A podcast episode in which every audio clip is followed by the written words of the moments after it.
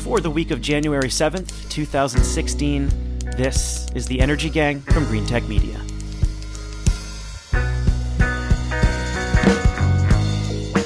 In our first conversation of the year, the gang asks Should we be optimistic or pessimistic about the future? Brad Plumer of Vox joins us to help answer. Then, the Consumer Electronics Show is starting to become an auto show. We'll summarize the latest on connected cars, and then we'll turn our focus to Nevada, where things are getting pretty messy for solar. Regulators killed net metering there in December. Solar companies are laying off workers, and the governor is caught in the middle. I'm Stephen Lacey in Washington, D.C. Catherine Hamilton and Jigar Shah join me as always to discuss. Catherine's with 38 North Solutions, also in Washington. She's coming to us from her new digs. You just moved there this week, right? Yeah, we're in 1776, which is the incubator uh, in Northwest DC on 15th Street, and it's it's really cool. Great you, place to be. Are you sitting on a cardboard box right now?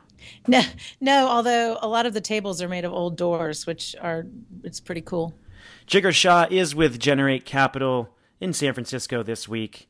So back in New York, you, you, didn't like move your place unexpectedly or anything. You're still living in the same place. No, I didn't. I'm good. I'm just curious whether Catherine's security is better or worse at 1776. I think last time we went to her building, we had to have our eyeballs scanned. Yeah, it was like a biometric system. It was crazy. Yeah, it's way better. I just have a little card that says 1776 and they let me right in. Our guest also comes to us from Washington. His expertise, the apocalypse beat, more or less. That is his official biography on the site, by the way. The site is vox.com, and the person is Brad Plumer. He's a senior editor there. He largely covers energy and climate issues, although not exclusively.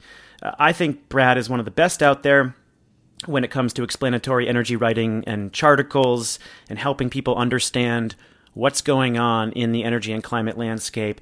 And he previously wrote for the Washington Post's Wonk blog. Brad, welcome to the show. How are you? Thanks for having me on. I'm great. You've written a lot recently about what happens after the Paris climate talks. What do we really need to do to decarbonize the world? There have been two reactions after Paris. Uh, on one end of the spectrum are those who say that the agreement is a sham, people like former NASA scientist James Hansen, who say we need to do way more. On the other end of the spectrum are people like Joe Romm, my former boss at Climate Progress, who penned a piece at that site this week saying that the environmental movement has been awakened by Paris and some of the other policy developments in the US. So how do you sort of grapple with these extremes? How do you, how should people understand these two viewpoints that are on either extreme? It's kind, it's understandably hard to know what to think when you have such a broad range of views. Yeah. So I would preface by looking back at past times when it seemed like we were at an inflection point. If you look back at 2009, basically everyone was really optimistic uh, when Obama came to office that we'd get some big uh, climate action. Uh, Congress failed to pass the climate bill. And at that point, everyone sunk into a deep depression who follows climate policy and thought nothing would get done were doomed. As it turned out, there were a lot of things that were going on at that time that turned out to be bigger deals than anyone thought. Uh, so the wind and solar tax credits in the stimulus bill, I think, turned out to be uh, a surprisingly big deal. Uh, maybe not for people who were following the industry closely, but for a lot of people, you know, wind and solar really saw this big boom. Uh, the gas fracking boom in the U.S. Uh, turned out to be a big deal. Really uh, gave the Obama administration space later to do EPA regulations on power plants to further reduce emissions. Uh, so, one thing looking back at that, I've been sort of thinking about is that a lot of things we think are big deals often turn out not to be, and a lot of predictions just end up being flat wrong. So, I would preface by saying everything that you know I am going to say, probably anyone is going to say, has a high likelihood of being wrong and uh, probably has a high likelihood of missing important trends. Um, but with with that out of the way, I think there are two ways I would look at it. I think it's pretty undeniable that there's a lot of exciting progress being made in a lot of different areas related to clean energy and climate change. I mean, you look at uh, the growth of solar power and wind power. And even more than that, you look at how, in the US at least, you're starting to see a change in electric utility models that help us harness a lot of these new exciting technologies. I think there's absolutely a lot of space to be optimistic. I think where you run into trouble is this question of okay, where is that optimism leading us? Is that something where we can get the sort of steep reductions necessary to avoid very significant global warming, very significant temperature increases? And I think that's a place where, when I personally look at that, I get a little more pessimistic about, about that. I think it's such an overwhelming challenge, uh, and there's so little margin for error, uh, and you just need really steep, far steeper reductions than anyone's really talking about. That yeah, and, and to put some numbers on that, just from some of the reporting that you've done, and you've summarized many of the studies that have come out around Paris, in order to reach the two degree centigrade rise by the middle of the century, we need to reduce our carbon intensity globally by about 6% a year, and we're at roughly 1%. And of course, oil, gas, and coal still make up about 80, 86% of the world's energy supply. And there are many, many other numbers that, um, when you look at, make you feel pretty pessimistic about where we're at. So you look at, I think the numbers are six or seven percent a year every year by mid-century if we want to avoid more than two degrees of global warming, which is what a lot of people think we should try to do. And if you look at the historical experience of that, I think only a few places have ever done that for a short period of time. I think France, when they were massively scaling up their nuclear program uh, in the 70s and 80s, I think Sweden as well, when it was scaling up its nuclear program. And you need that not just in a few countries, but everywhere around the world. And you need to sustain that not just in electricity, but in transportation, in industry, uh, in shipping, in flight. Um, you know, you really do start to wonder where that's going to how that's going to happen, how that's going to be possible. Both of those countries had extremely strong state directed policies. And, um, you know, there's nothing like that on the table now for the entire world in every country out there. But isn't, but, but aren't we always talking about unprecedented, you know, work, whether it was the, you know, reach of mobility around the world now, such that 500 million people around the world have mobile phones and no electricity in their house to charge them at, or you know whether it's um, you know just the the rapid scale up of you know transportation globally, or I mean it, the rapid decline in in infectious diseases, the you know ability for people to live far far longer lives in the last four decades. It just seems like we're in the business of doing unprecedented things in this last 50 years. Mm-hmm. And I feel like that's the wild card. I think cell phones are a good example. Like they've just, you know, they've spread far faster than anyone would have even imagined. You look at sci-fi books from the 80s and no one imagined that we'd ever have cell phones and now it's a commonplace thing that we just completely take for granted. I think the question is whether energy can be like that. And there are all sorts of ways in which it's different. Energy infrastructure has a slower turnover rate, and there's a lot of uh, government regulation that makes it harder for change to happen. But then you look at places like what New York's doing with its utility reform. The question is whether there are places where you could see a market emerge where you see that sort of rapid turnover. But here's my thing, Brad, and I'd love to. I mean, maybe I'm taking us on a slight diversion, but you know, like Robert Samuelson had a, a, an absolutely horrific column this last week in the Washington Post, basically saying that we're defeatist, we can't do it, we should just give up.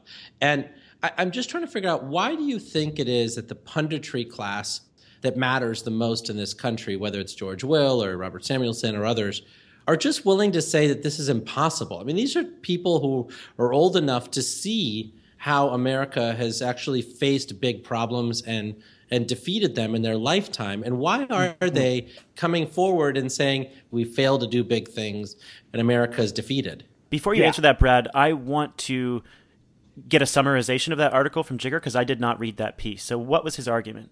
Yeah, so so so Bob Samuelson, you know, who's like I think 70 years old and has been writing for the Post for a long time, you know, basically said his his first line was on climate change, curb your enthusiasm. You know, and it's basically saying what's being att- attempted, of course, is a wholesale replacement of the whole world's economies reliance on fossil fuels and et cetera, et cetera. And so his his basic premise is that that renewable energy, while very successful in solar and wind, can't actually replace coal because um, you know this base load intermittency argument, et cetera. Which, which I mean, it just seems like it, it, it just seems like he is quick to sort of say we don't really have the tools, we don't really have the technologies, we don't really have the know-how necessary to beat this demon. Um, I, you know, I would say with a lot of these columnists, I sometimes wonder uh, you would have to ask them what's in their heart of hearts. I sometimes wonder how much of what they write is just driven by some personal dislike of environmentalists and what they see as the environmental movement because I totally agree. It's the one, you know, you see so much optimism in so many other areas from conservatives as well. They're optimistic about uh, technology, you know, the um, when people see the dramatic reduction in poverty around the world over the last few decades, that's a it's a huge deal. And you know, conservatives will often tout the triumph of markets to be able to do that, uh, the triumph of capitalism to be able to do that. And yet, in this area, they seem to believe that this is a problem that capitalism can't overcome, that markets can't overcome. And I, I agree. I think it's a real contradiction, and I really can't explain it. Yeah, I was going to ask you about that, Brad, which is the those the tiny percentage of deniers who happen to be very loud voices in generally Republican Party in the U.S. Did they have sort of an outsized impact negatively on the policies that came out of Paris? I mean, certainly they have an impact on the policies in the U.S., but for global policies, uh, do they not have a voice that is that is unwarranted? It is tough to tell. I think I wrote about this a bit, uh, and a lot of people have written about this. I think one of the big things that came up Paris, the core idea that motivated was this idea that, uh, you know, a lot of for a lot of countries they just didn't want to submit to a binding treaty that would force them to make reductions, uh, and that came from China, that came from India. I don't think that came from a place of climate denial. I think it came from a bunch of different factors. And, and, the argument that I would make is that it, it did have somewhat of an impact because the U.S. knew that they couldn't ratify any treaty, so they were pushing for the voluntary target track for the last couple of years, and that helped shape what shape what we ultimately got. It definitely did shape it. Although I think Europe was one always pushing for a binding treaty that everyone would have to ratify, and you know maybe there would be some penalties or whatnot. I don't know if the U.S. in an alternate universe ever would have gone behind that, but even if the U.S. had, you still have had the fact that a binding treaty was a really unpopular idea with China, with India, with a bunch of other countries. So, if anything, I don't know if the outcome would have been significantly different there. One of the things I wanted to ask Brad on this was if it looks like we could potentially leapfrog, as Jigar is saying, to to something, you know, to some solutions that are really radically different that we can't even predict. How do we here in the U.S. lay the foundation for that? Is it like these death by a million cuts, like the New York REV, or is there something bigger that we can do? At least what we can see now is that probably to get really sweeping cuts in U.S. emissions, probably at some point Congress will have to get involved and right now, that seems like an extremely unlikely prospect. There are just no one in the Republican Party supports any sort of climate action. Um, and, you know, it's unlikely they're going to be a, the minority for the foreseeable future. But I think what we've seen over the last 60, 100 years of U.S. history is that big policy changes often happen in spurts. It's kind of like punctuated equilibrium where nothing happens, nothing happens, nothing happens. And then, like we saw in 2009, 2010, there's this massive upheaval and a bunch of legislation gets passed all at once. What's important is for policymakers, wonks think tank places, to really think through what sorts of policy changes they would like to see enacted and articulate that clearly and build support for them. So when that moment does happen, where there's this big opportunity, you know, it's on the table. Uh, people reach for whatever ideas are at hand, and you want to make sure those ideas are good ones. Well, I think that the framework itself is unclear to people, right? I mean, I think, like, when you think about fracking in this country, we're not anywhere close to actually being um, at at equilibrium in terms of oil imports, and we're never going to be. I mean, even EIA has made it clear that that uh, even before oil prices went down, that we were going to peak in terms of oil production by 2020 and still not get rid of all of our um, imports. And so, therefore, you know, the framework by which we're all chasing a goal doesn't exist, right? I mean, everyone just says we want to have a price on carbon, which is fine, but that's not really a framework, right? I mean, and, I mean, don't we actually need a framework that we're all going towards? Well, I yeah. also think that we need a recognition of the exciting stuff that's happening on the ground. So, going back to your comment on Bob Samuelson's column, there's often a failure to recognize a lot of the interesting developments that are happening in the business the, the grid control technologies, the power electronics, the new chemistries and batteries, the things that are at just at commercial scale that are set to really transform the way we integrate renewable energy. I'm being very electricity biased right now, and clearly the challenges in transportation and uh, in heating and cooling are much greater, but there are similar trends happening in those spaces, and a lot of the nuance gets left out. So that framework is very much skewed when we have these big policy conversations about what's possible, I find. Yeah, it is amazing that you see exciting things happening in tech, and there are all these advances, you know, everything from self-driving cars to things that are happening on the internet or with mobile phones, and none of that gets politicized. You don't have one party saying that Apple's new iPhone is exciting and the other party saying that it's horrible.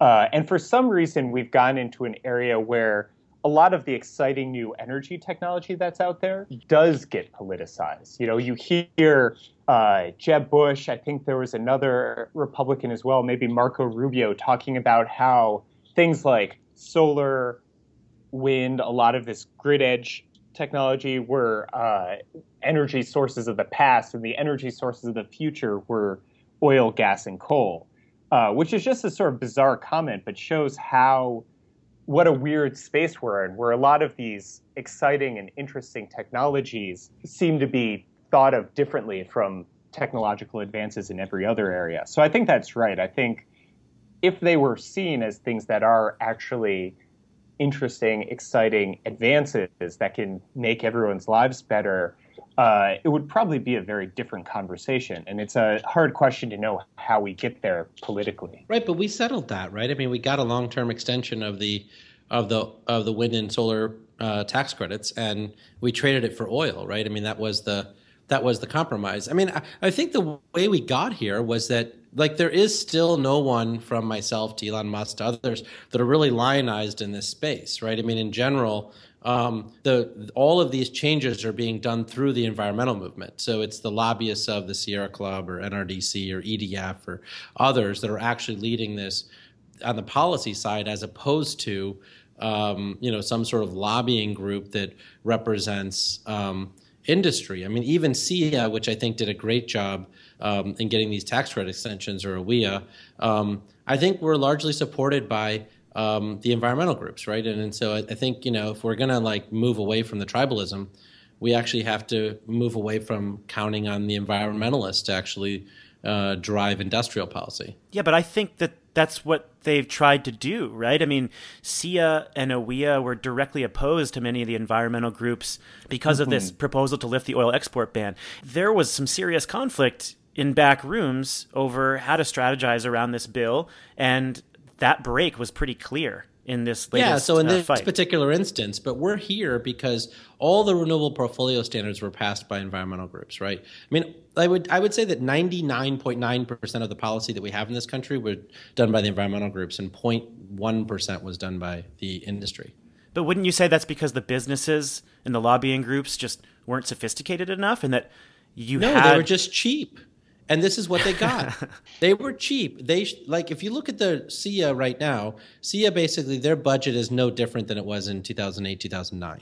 And basically when you think about how far solar has gotten since 2008, 2009, you know, Rhone should have 5 times the budget that he has today.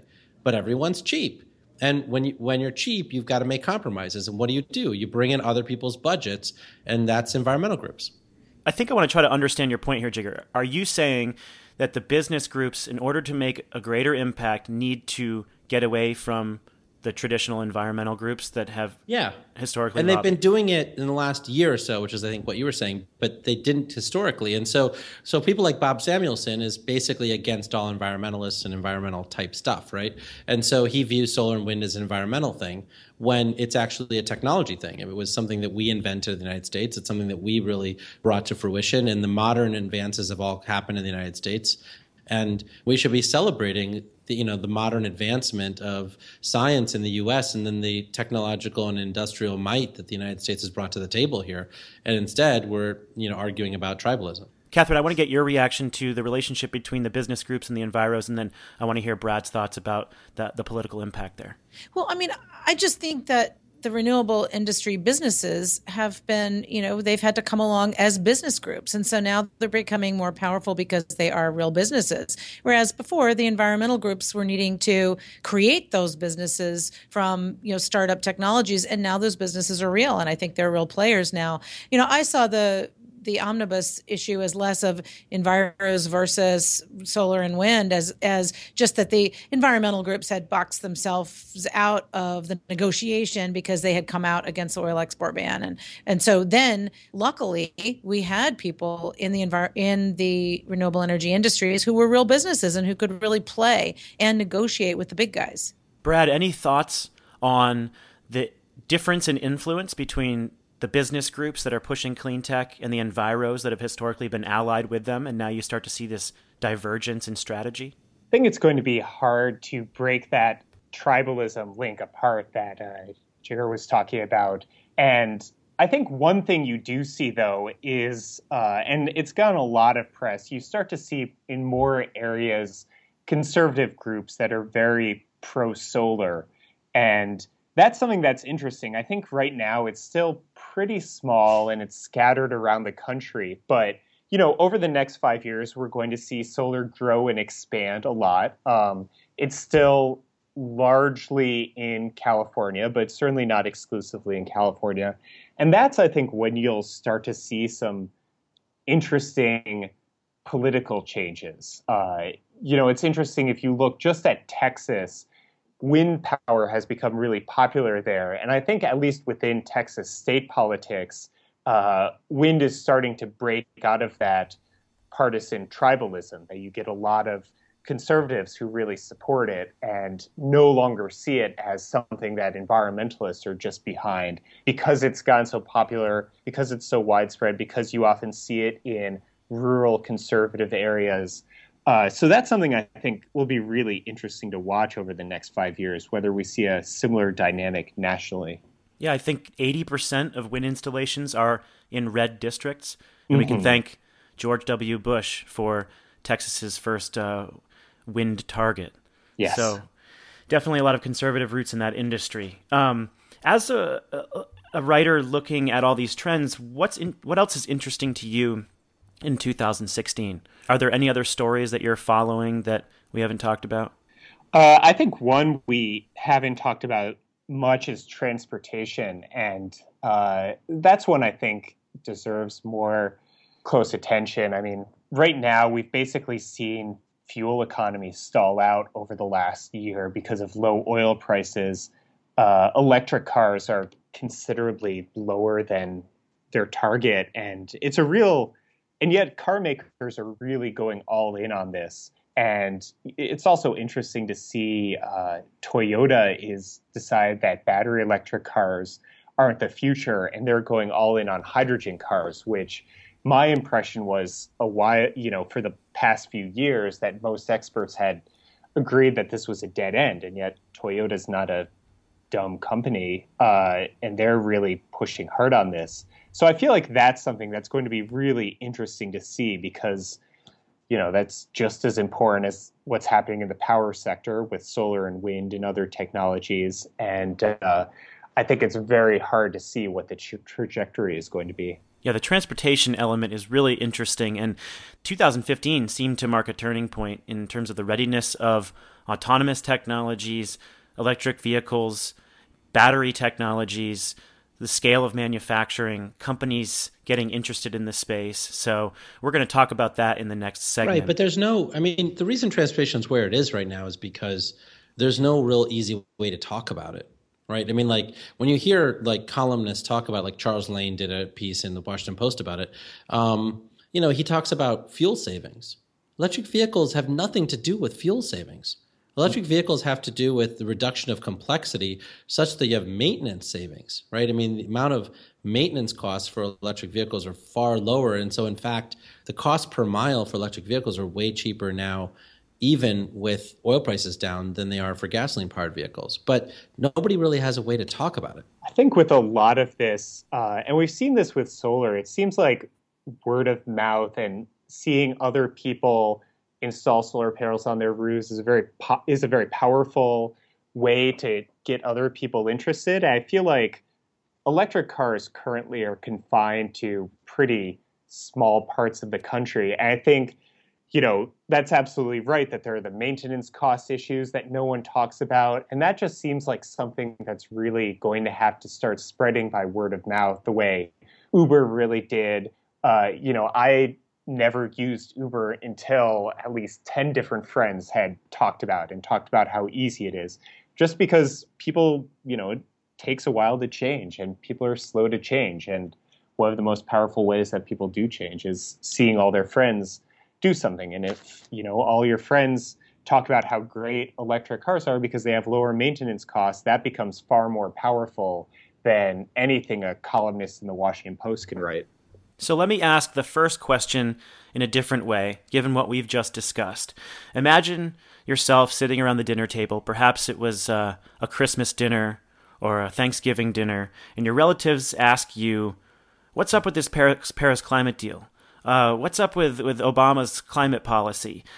What do you think about it? Are you optimistic or pessimistic? What would you tell them? How would you describe it to them? Uh, I think I would say it's a good start, and there's a lot more work that needs to be done. So I, I think I know how Jigar would respond to that question. Yeah? Yeah, this is the largest wealth creation opportunity on the planet. As Dustin Hoffman said in The Graduate, this is plastics. it wasn't Dustin Hoffman. It wasn't him who said it. He was told it. Right, that's true. well, Brad Plumer told us a lot of things. He is the senior editor at Vox.com. Thank you so much for a fun conversation. Thank you so much for having me. All right, let's turn to the Consumer Electronics Show now.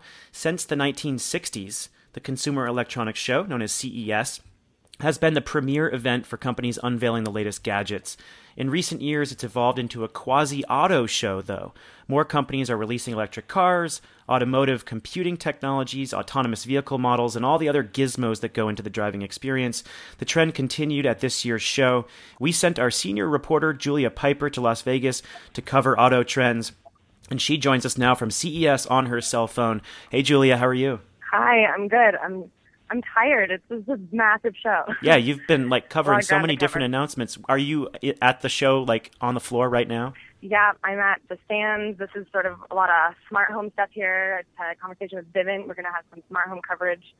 Uh, I think later in the week or so, but the first part of the week was all about cars. And that's what we want to talk about. I want to first ask you about the the big bust of the show, at least in my opinion, Faraday Future. This is a secretive company that's made sweeping claims about changing the auto industry with EVs and car sharing, and it's got this one billion one billion dollar factory plan for Nevada. So everyone was like really excited about what this company would unveil at CES, and it turned out to be a race car. Uh, a lot of people, including myself, kind of mocked the announcement. Uh, it looks like the Batmobile. People said, if you're talking about changing the auto industry, why are you releasing such a high end race car? How was it received at CES? Well, people are just pretty amped up about anything kind of shiny and new. It seems people were excited. There's tons of photographs and everything like that. They're packed all day yesterday. So from a pure like optics position, it seems like people were interested. I think folks who are following the EV industry wanted more and wanted something tangible. Uh, it was confusing that they came out with a race car. Um, you know, it's one thing to come out with a high-end sedan and then work your way down to a mass car. Um, but to start at a race car level, it seems a little bit far out. How are you going to build the brand recognition and the technology for something that is a for a mass consumer? Um, this could have just been maybe just a showpiece. That's sort of what they're saying. It was, we just wanted to show that we could do something. Um, so from that perspective, I guess they did pull it off in a short period of time, three months, built this showy car, but still leaves a lot of questions about what they're actually going to be doing and uh, what they're going to be doing here in Nevada. They've got a you know, as you mentioned, a big manufacturing facility. We don't really know yet what they're going to be building there. And, and they say they have this flexible platform where they can basically very easily scale uh, the the battery system so that they can accommodate any type of car. That's what their selling point is. And they said, well, we unveiled this race car because we don't want to tell you what we're really up to. Uh, how much stock do you put into that claim? Yeah, they wanted to show that they could could build anything on this platform. I mean, the platform concept in itself is not entirely new. Automakers build things on platforms all the time and make them reusable and put different tops on the car. So I'm still trying to figure out what their defining element is. It seems like Faraday's defining feature is going to be this cell phone ownership model where you don't actually own the car. You sort of you have a contract with the company and you get a bunch of different cars from them. So that's basically saying that they're going to make a whole suite of cars, and then as a consumer, you could pick which one you wanted on a weekend or the next week. It's pretty groundbreaking, though. I mean, I think that that's actually what it's going to take for EVs to be successful. I mean, it's too bad that Better Place, you know, fell apart, but I think that, like, I mean, it's it's basically about taking someone's car budget, right, and saying you currently have a five hundred dollar a month car budget, and we're going to give you mobility transportation in this budget um, and and that's a pretty awesome idea. Yeah, I mean, you've been talking about that for a while, and it is a groundbreaking idea. But when you talk like that and then unveil a race car, that's kind of embarrassing, in my opinion. Yeah, I mean, yeah. I, I will say there's been some rumors that they didn't actually even physically build it because they don't really have a space yet. Um, there's some rumors that like a display car company kind of came up with this one. Maybe fine, this was just sort of a display car, but again, it's like where are their manufacturing shops going to come from? You know, they they have a facility in uh, LA, but I asked them if they can manufacture there. They said not yet. So it raises the question, where they've been building what they have so far. But one thing I just want to add to you is a company called Local Motors is actually starting to put this into practice. They make 3D printed cars. They just announced in the last month or two their electric vehicle. I think it's called the Swim. Uh, it's 3D printed, so obviously it's for a niche audience. The cool thing about that is that they can adopt all kinds of technology, sensors, cameras, autonomous vehicle, um, virtual reality stuff for ownership manuals. His car, you can just play with this thing. You can literally melt the car down and make a different car. And they're doing the same thing about a cell phone ownership model, is how they want to um, put their vehicles out there. And they've so, already started producing stuff. So that's kind of exciting. Yeah, so I've been following these guys for five years. The, the key to local motors is actually something a little bit different, which is that um, so there is a nuanced um, regulation in the U.S. that says you don't have to have an EPA street legal car if you build it yourself. So local motors can build 98% of the car for you, and then you build the last 2%, and then you can drive the car off the lot without meeting any EPA tests what is your takeaway from that? That it's not really going to be scalable because of that, or no? I think it's a great idea. It's a radical idea. The problem with innovation in transportation in this country is you have to have started PayPal before you start a you know a vehicle company because it takes a billion dollars. Um, and Local Motors is saying no, it doesn't take a billion dollars. Basically, if you have it your own design, you submit it to us and get all your friends to buy it from us, and and we'll just fly them down here. They turn a couple wrenches and they meet the EPA you know loophole. And it just seems that this yeah. isn't so much about cars and what we have grown to know as the sort of the driving experience, but is instead an extension of our lifestyle, an extension of our connectivity, and all the stuff and the gadgets that we have in our home are now going to be in our car at our fingertips. And it's less about driving as it is about having all of that connectivity. Right. That was another major theme here at the show, and there's a competition really bubbling up around that between the automakers and sort of the Silicon Valley tech companies. Um, Toyota was sort of making a, a point that Google and Apple are really just the only reason they're in the automotive industry is to your data and market to you, so that when you drive by a Starbucks, Starbucks can like throw an ad at you, whereas they're painting themselves as really having know, society in mind, wanting to build safety, using their sensors for that for weather and uh, and things that are public good. So there's a whole marketing um, element there of how these companies are positioning themselves. The automakers saying that we've had huge software teams for a long time. Don't just think that we're manufacturers. Um, so I think that's really going to heat up as the automakers try to get more into the home and tech companies get more into cars. It's uh, becoming a bit of a Game of Thrones situation. I want to recap just some of the big announcements. There was the Chevrolet Bolt uh, unveiled yesterday, which you covered, a 200 mile range, $30,000 price tag, considered basically the sweet spot for an electric vehicle that's accessible to the masses. Ford announced a, a few weeks ago that it was investing $4.5 billion in a bunch of new EV models, and it was reported that they're partnering with Google on autonomous cars. And Ford says it's tripling the number of autonomous cars it's testing out in the field and it says it's interested in ride sharing services. Toyota at CES said it would invest about a billion dollars in artificial intelligence and build up a 200 person team to work on autonomous driving. Uh, uh, NVIDIA Corporation announced this computer for cars with a computing power of over 150 MacBook Pro laptops that will be used for autonomous driving. Um, and decision making, a lot of cool stuff here. So, uh, how psyched up are people about cars at this show? Like, do you think that they're going to start dominating the, the tech landscape like they seem to be? It seems to be a pretty monumental moment for automobiles. Yeah, it is. I think there's a stat that there's 25% more of the convention floor space has been dedicated to cars than just even last year. And it's sort of taken some of the excitement out um, from around the uh, Detroit Auto Show, which is coming up next week. So definitely there's excitement. I think people who are following this really closely. There some you know sideline conversations about okay, what's what's really going to happen with autonomous vehicles now? We know we can do it. It's that pivotal you know last step from a lot of autonomy to full autonomy that is going to take a long time to really figure out. So I think there's been some talk of pushing back dates of when full autonomy is going to happen. Maybe we'll see what happens next year if people actually hit another milestone.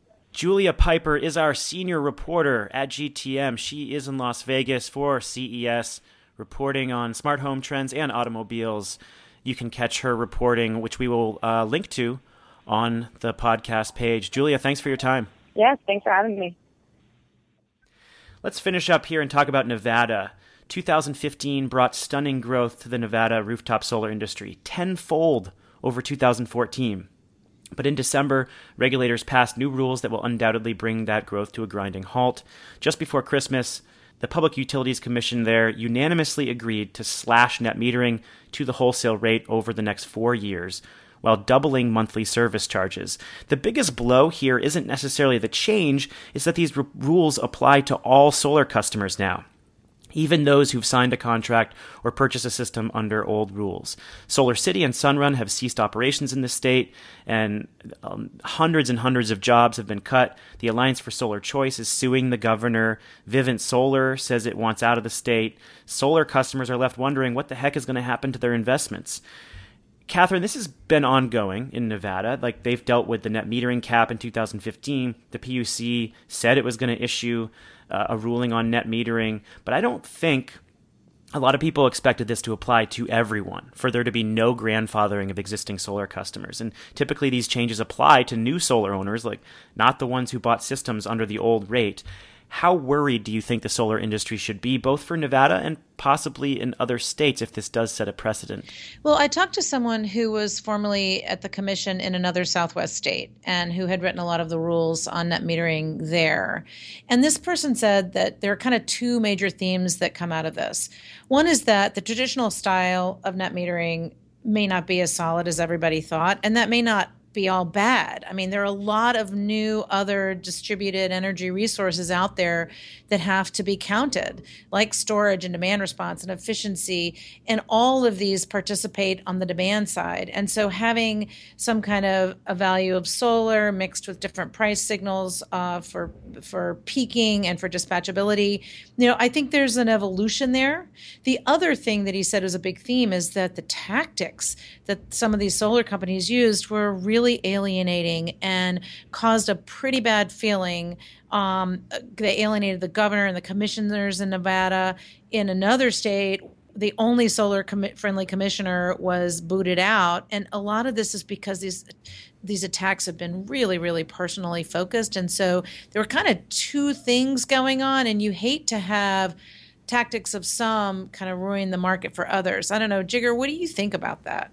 Well, I think that's why Solar City left TASC. I mean, I do think that, you know, Sunrun for a very long time has had this sort of uh, take no prisoners type attitude. And you saw this in Hawaii where the commissioners, you know, specifically called out TASC and said that they were not helpful um, and were not, you know, good partners. Um, and so I do think that, you know, TASC needs to re look at its attitude problem and figure out whether there's a way to make its argument with a much softer glove um, than it has been. But I think separately, your point around net metering is true. I mean, look, I've said for a long time that net metering was rough justice. Um, I certainly don't think we should get rid of it until we re- figure out what to replace it with, which is why I've been pushing the value of solar tariff so much. But I do think that the solar industry has done a horrible job at getting the academic literature necessary to figure out what its position is, right? I mean, if the solar industry wants to move to a value of solar tariff or of the utilities owning the inverters and getting the most benefit out of it,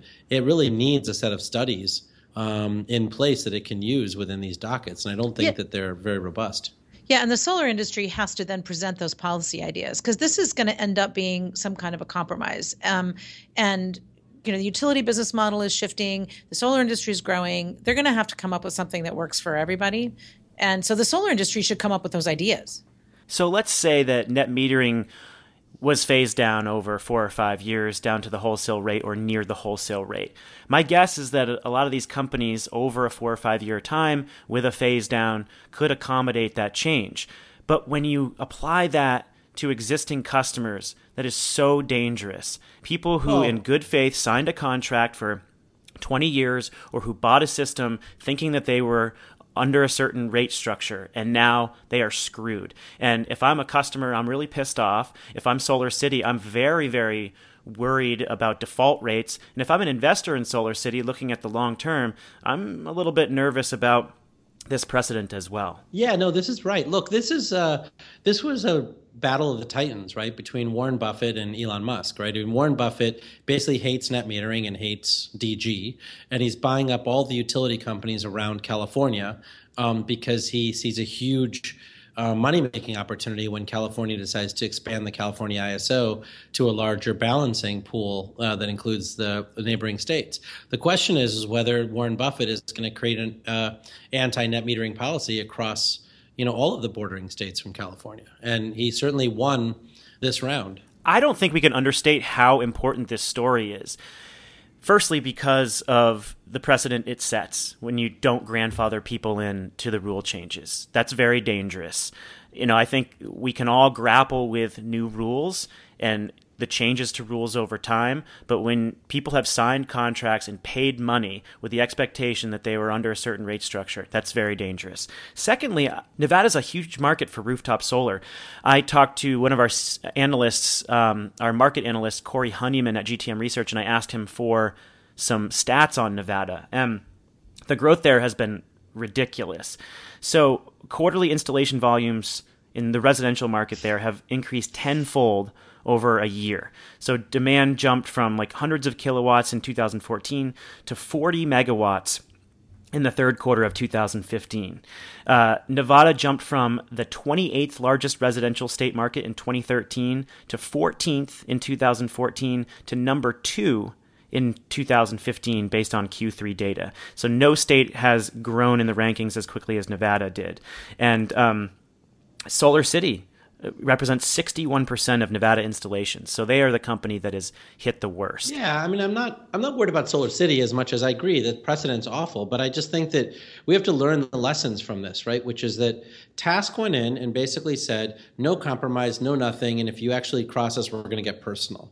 Right? I mean, when you talked about phasing down the wholesale rate and all the other things, None of that stuff was on the table. I mean, the solar industry wasn't even able to have a conversation about it. They basically said it's net metering, or we're you know gonna sit, sick the mob on your house, and and like that's that's a big problem. The solar industry absolutely has to be a little bit more um, understanding of when they can use that tactic and when they can't. And you know, I, I, just think that the solar industry is in this interesting situation, like we talked about before, where we're now the incumbent. We're, we are the stronger party.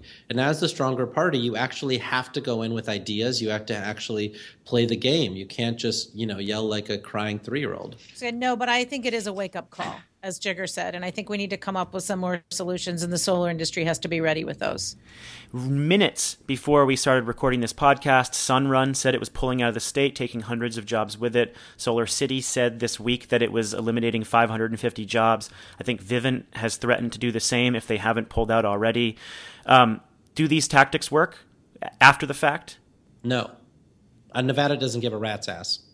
Nevada Nevada Energy has for a long time been very clear about how much they hate DG, and Nevada Energy controls that state with an iron fist. I mean, even if you're a casino that wants to build, you know, CHP plants or whatever, Nevada Energy will screw you from doing that kind of DG as well. So this is not going to change Nevada's policy. There still could be changes, folks. We'll keep you updated. There's a hearing today on this, and I believe a final decision will be made January 13th. A lot of people in the solar industry and customers are responding, so there there could be changes here. That's the end of the show. Let's tell our listeners something they don't know. And Jigar, you're up first this week. Thanks. So, um, so I don't know how many of you have read this uh, great uh, book, uh, "Let It Shine: The Six Thousand Year Story of Solar Energy," but it's written by a great guy, John Perlin. Um, and I was reading it and, and a blog post that he put up, um, and he basically uh, talks about Jimmy Carter and how Jimmy Carter actually had a chance to really scale up the solar industry and chose not to. That you know this this lionization of Jimmy Carter was actually misplaced. That um, that his staff came to him, um, you know, because DoD had gigawatts worth of uh, diesel generators and they really wanted to replace those in remote areas with solar because they don't have a thermal signature. And back then people were using a lot of thermal signatures to find bad guys. And um, and Jimmy Carter killed the deal um, when you know when DoD was willing to step up and buy you know gigawatts of solar at that you know that that time. And um, uh, it was interesting. Um, and so, you know, for those of you who, you know, lionize Jimmy Carter like I have, um, you should you know check out John Perlin's uh, piece in CleanTechnica. Catherine, tell us something we don't know. Yeah, speaking of uh, you know presidents, we're about to enter into a presidential election year, and I know we had a big 2015 closeout, a banner year.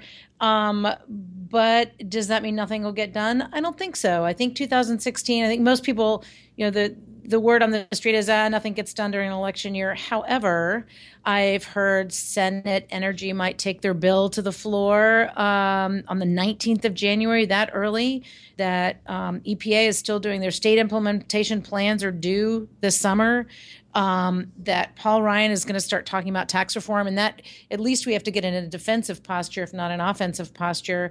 And then um, there's a lame duck. So after the elections, there's this period of time when no one really has an axe to grind, and I think there's some things we could get done. So I am preparing for another policy year, uh, whether or not there's a lot of silliness around the election. Wait, so the ITC and the PTC were passed, and you don't just sit back with your hands behind your head and put your feet up on your desk? That's what I did for the last two weeks. Looks like there's going to be a lot of activity over at 1776. so, one of our colleagues sent me an email recently with language from the American Legislative Exchange Council showing that they were drafting opposition language, draft bills, um, opposing the rate basing of electric vehicle charging. And their argument basically is 90% of tax credits for EVs go to the wealthiest 20% of Americans, which actually is a reputable figure, by the way, which comes from um, a report from the University of California, Berkeley.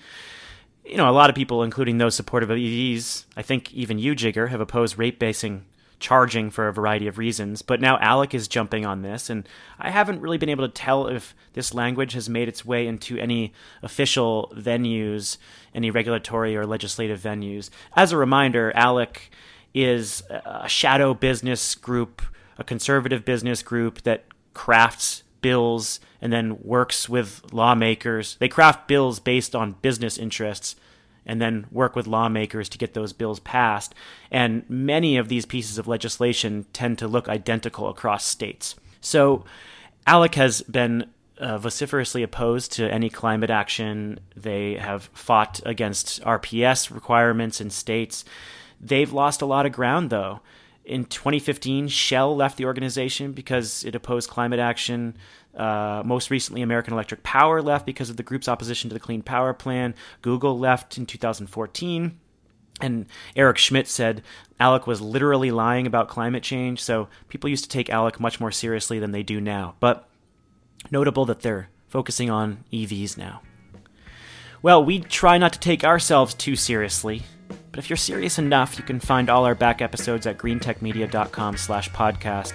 You can comment on our current show and follow some links to things we discussed in this episode. You can also send us any comments, questions, show ideas to podcasts at greentechmedia.com.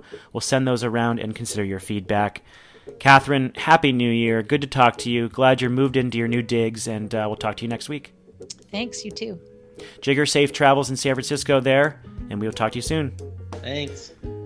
With Catherine Hamilton and Jigar Shah, I'm Stephen Lacey, and we are the Energy Gang, a production of GreenTechMedia.com. We'll catch you next week.